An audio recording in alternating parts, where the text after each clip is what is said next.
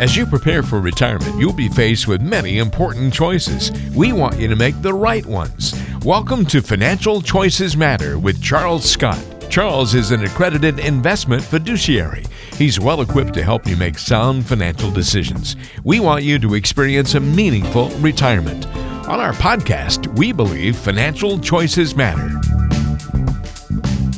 Hello and welcome into another edition of Financial Choices Matter. Thanks for tuning into the podcast with Charles Scott, fiduciary advisor at Peloton Capital Management, serving the Scottsdale area. Find them online at pelotoncapital.com. And again, it's PelotonCapital.com. I'm going to be your new host, whose also name is Mark. I'm taking over for the prior Mark. So Charles, welcome in. How are you? And nice to talk to you. Thanks, Mark. It should be fun. The previous Mark was a good time and fun to talk to. So let's find out how it works today. Well, you know what? We wanted to make it easy on you so you don't have to remember a different name. That helps. Trust me, that helps. Well, did I say the name of the company right? Is it Peloton Capital? Did I get that right?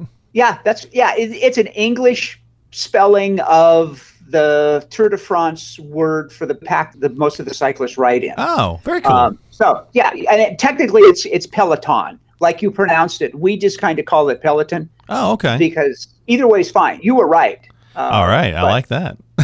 Yeah. That might be the only time today. Who knows? Who knows? It might be. You might be right there. Well, hey, listen, folks, if you got some questions and concerns, you have some things you want to talk about, as always, we'll say on these podcasts, make sure before you take any action, you check with a qualified professional. If you need a little help and you want to reach out to Charles, it's 480-513-1830, the number to call, 480-513-1830 to get yourself on the horn and have a conversation with Charles. But for now, let's go ahead and dive into our podcast. And I want to kick it off with an interesting quote here I saw. I wanted to get your take on this, Charles.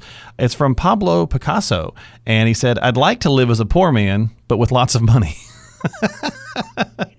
I really liked that when I saw it here on, things to talk about, and you had alerted me to it. I just think that's a really interesting possibility, and maybe people ought to make it just that simple. Because money's going to allow you to have choices. That's right. Really all it does. It may change your life. It may not change your life. But you get to pick and choose.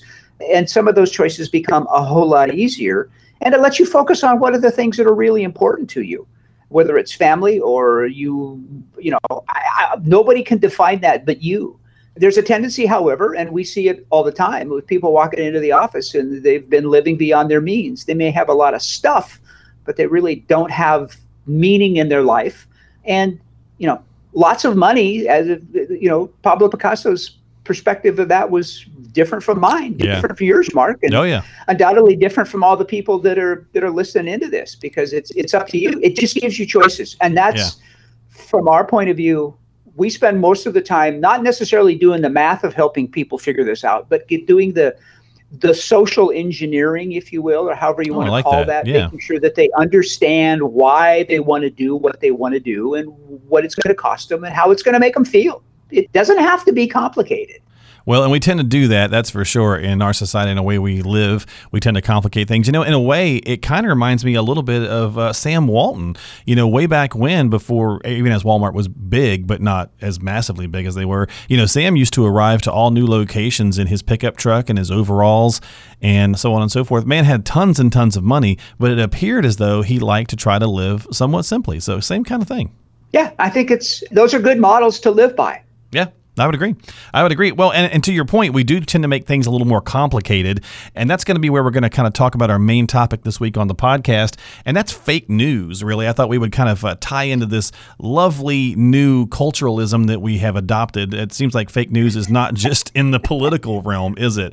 People use this term now for anything they want to apply it to. Yeah, this is not a fake podcast. No, it is real. You are a real person. Yeah. I'm a real person. Yeah, absolutely. That's right. But, you think about it, so if let's say you're a sports fan, for example, and, your team has no shot at going, to, let's say, the Super Bowl. But you might be like, this is going to be our year. And someone who doesn't like your team might say, well, that's fake news, because you've got no shot. You've got a terrible team or whatever. And so it seems like this term is kind of, just permeated all of our society. And so I thought, well, let's talk about it from a financial possible fake news, if you will. And so maybe these statements, these headlines I'm going to give you, Charles, let's Let's see if they qualify to be labeled or not as fake news, or if they actually have some merit and some weight to them. And we'll kick it off with Social Security going broke. Definitely a headline we have seen and heard. You see it and hear it all the time.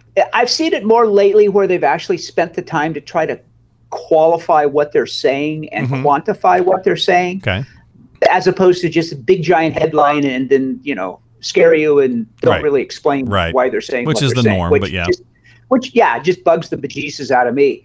But if we don't do something to fix it, and it's easily fixable in my opinion, then it's going, you know, the benefits are going to potentially be reduced. I was listening to a major insurance company talk about this a couple of months ago, and they were just saying, hey, you know, it's politicians have no incentive to fix it now. They're going to continue, you know, until it becomes a crisis. Because it's always a poker chip. It's just a political poker chip, Oh, yeah, totally. You know, there's a couple things you can do that are really simple to fix. You can make the full retirement age a little bit more, a little bit older, a little bit older, a little bit older. They did that in the mid-'80s. Yeah. They changed it, and it's made a difference. You can take the cap off your Social Security earnings and just begin to ratchet this stuff up, and it'll help take care of itself. Yeah. It's a convoluted, complicated system, Social Security. I mean, I don't know, but there's like there's more than 2,500 rules to Social Security. Yeah, pretty crazy. There's thousands of interpretations of those rules, but they can't get rid of it. They can't. No, that's the one thing no politician can do. Yeah. They can't be the one that stands there and says, well, I canned it. Yeah. Yeah, they're going to have to fix it at some point in time. My contention is, why don't they just start make little fixes now? Yeah, exactly. And do it. They don't have to make some big, giant 2,000-page report that nobody can read in law. Just fix a little piece of it, and then next time, fix a little more, and then fix a little more, and it'll fix itself. Well, you know, Charles, it's funny that you mentioned that, too, because I was thinking this the other day. I was having a conversation with a gentleman. I host a lot of shows and talk with a lot of people all across the country.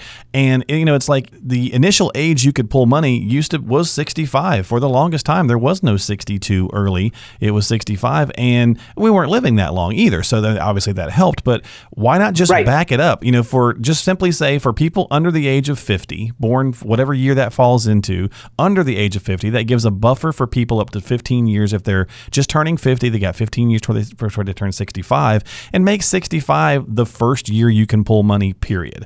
I've heard that backing it up just a couple of years would fund it for like 100 or 150 more years. Yeah, again, if you do the math, it ends up being ridiculously simple. Mm-hmm, but, exactly. But D.C. makes it not simple. Somewhere along the line, they'll do it, but they're not going to do it because it's not crisis yet. Yeah. And that's the way we have a tendency. If it's not on fire, we're not going to put it out. Well, and exactly. I think that's a great way of looking at it. And to illustrate the point, we've got that beeping in the background, which sounds like, you know, something's on fire. That's the busy parking lot outside. That's fantastic. Well, listen, what about this? So, okay, so that's definitely an attention-grabbing headline that could be interpreted maybe either way as fake news or real news because of just how you want to angle that, you know, that sensationalistic aspect. What about this one, Charles? The crash of the dollar is imminent. Buy gold now. Yeah, I love those. When you see them on TV, they're always there. Some older celebrities promoting it. Paid spokesperson, yeah. Gold is a real interesting, and it becomes gigantically emotional for people. And there's, to my way of looking at it, if that's what you want to do, okay. But you got to realize it's an illogical idea. The only people that are out there hyping gold, the dollar's going to crash. Well, actually, the dollar isn't crashing. The dollar has never really, really crashed. If you go back and just go look at the price chart of the dollar and what other foreign currency are you comparing it to? I mean, gold peaked recently in the middle of 2011, and since then it's down like 30 or 35%. Mm. The people that are hyping this, the people that are yelling fake news, are the people that want to have you come to them and buy gold. It's real self-serving. Right. Is it a theoretical store of value? Okay, so let's go back to the 2011. Has your house gone up in value since 2011? Yeah, yes. Almost everywhere. Because you know, we've recovered from 2008. Has gold? No. So why do you want to own something that's going down in value? That doesn't make any sense to me. Well, so, and I love this headline, Charles, with saying something like, you know, the failure of the dollar is imminent. Buy gold now. But how do you think they want to get paid? I think they want to get paid in dollars. Yeah, they do. Because they're not going to do it. Yeah, or maybe it's Bitcoin now. Right, that's true. Yeah, but the dollar shouldn't be that bad if they're still wanting to collect on it. So, yeah, I think this one definitely leads a bit more on the fake newsy side. And you got it. Yeah, yeah. So definitely. Well, you know, I think that's kind of an interesting, that was kind of our main section of the podcast, but I think it's all a matter of perspective, just like anything, you know, taking a step back sometimes, looking at some of these situations. Yes, the Social Security one is pretty important to, obviously, a lot of people. It carries a lot of weight for people's retirement plans, maybe more so than, well, definitely more so than it was ever intended, but it is what it is now. But look, if you have those worries, right, if you have those concerns, have a conversation with your advisor about it. Run through the numbers. Sometimes, you know, getting that Social Security maximization or having a conversation about these things can alleviate some of those worries when these big headlines do tend to pop up. And of course, you're listening to Financial Choices Matter with Charles Scott, fiduciary advisor at Peloton Capital Management, 480-513-1830. And we got an email question that's come in for the podcast, and so I'm going to toss this one out at you and let you tackle this and see what we've got from Jim in Scottsdale, okay? Sure. All right, here we go. So Jim says, hey, Charles, I'm 67, so I've reached full retirement age for Social Security, but I don't have plans to retire anytime soon. Should I go ahead and start my Social Security now or just wait until I'm done working? It's a Social Security podcast. Ooh. Yeah, that's right. It's the theme today. You know, if you don't need it, don't take it. It's going to grow 8% a year. The benefit will grow 8% a year until you reach age 70. So you've got 3 years to go, and you're going to get 24% plus a cost of living increase to your benefit, which could be a big deal. And I don't know, Jim, if you're married or not married, then there are some strategies to coordinate when you take your benefits with your spouse. Again, as I said earlier in this podcast, there's 2,500 rules, thousands of interpretations. There's about 600 or 700 different ways that you can combine benefits. If you're married, it's fewer than that. If you're not married, about how do you maximize it? How do you optimize it? You know, what makes the biggest difference to you? And it's going to be totally different for every person. There is no cookie cutter approach to this. You have to sit down and talk to somebody that understands how all of this stuff can work, because there are a ton of moving parts, and people have a tendency to think this should be really simple. And I would agree it should, but it's absolutely not. So, you know, come talk to us.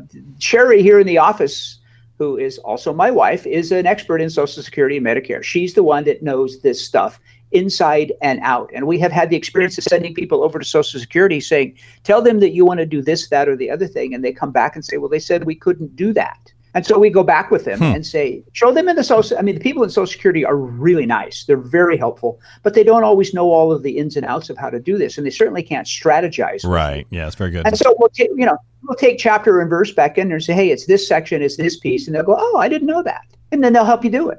But yeah, if you don't need it, if there's reasons that you really need to turn it on, if there's health reasons or whatever, then those become very significant contributing factors to when you should do it. But if you don't need it right now, let it grow, because you're going to get more later.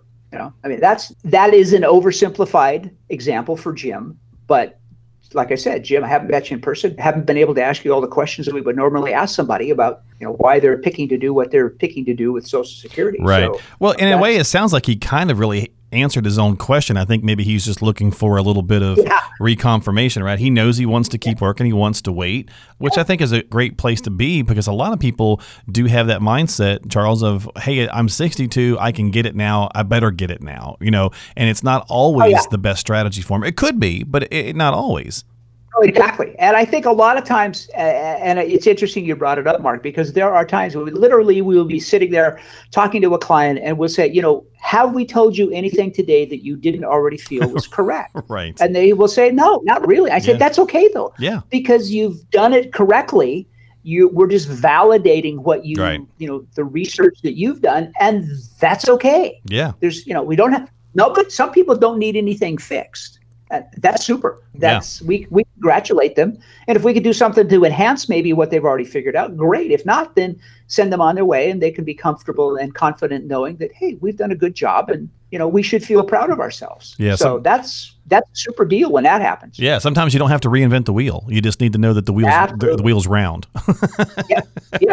Well, very, very good. Well, that's going to be our podcast for this week. Charles, thanks for having me here with you. I really appreciate allowing me to come in and start talking with you on these. I look forward to doing many more.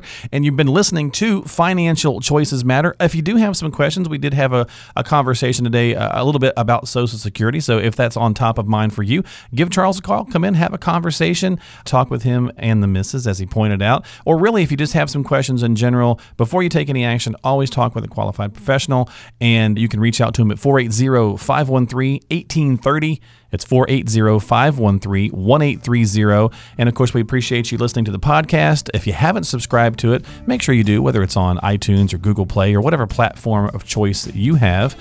And you can also find them online at PelotonCapital.com. That's PelotonCapital.com. Charles, thanks for your time, my friend. I look forward to talking to you in the future. It's been fun, Mark. Thank you very much. And we'll see you next time here on Financial Choices Matter.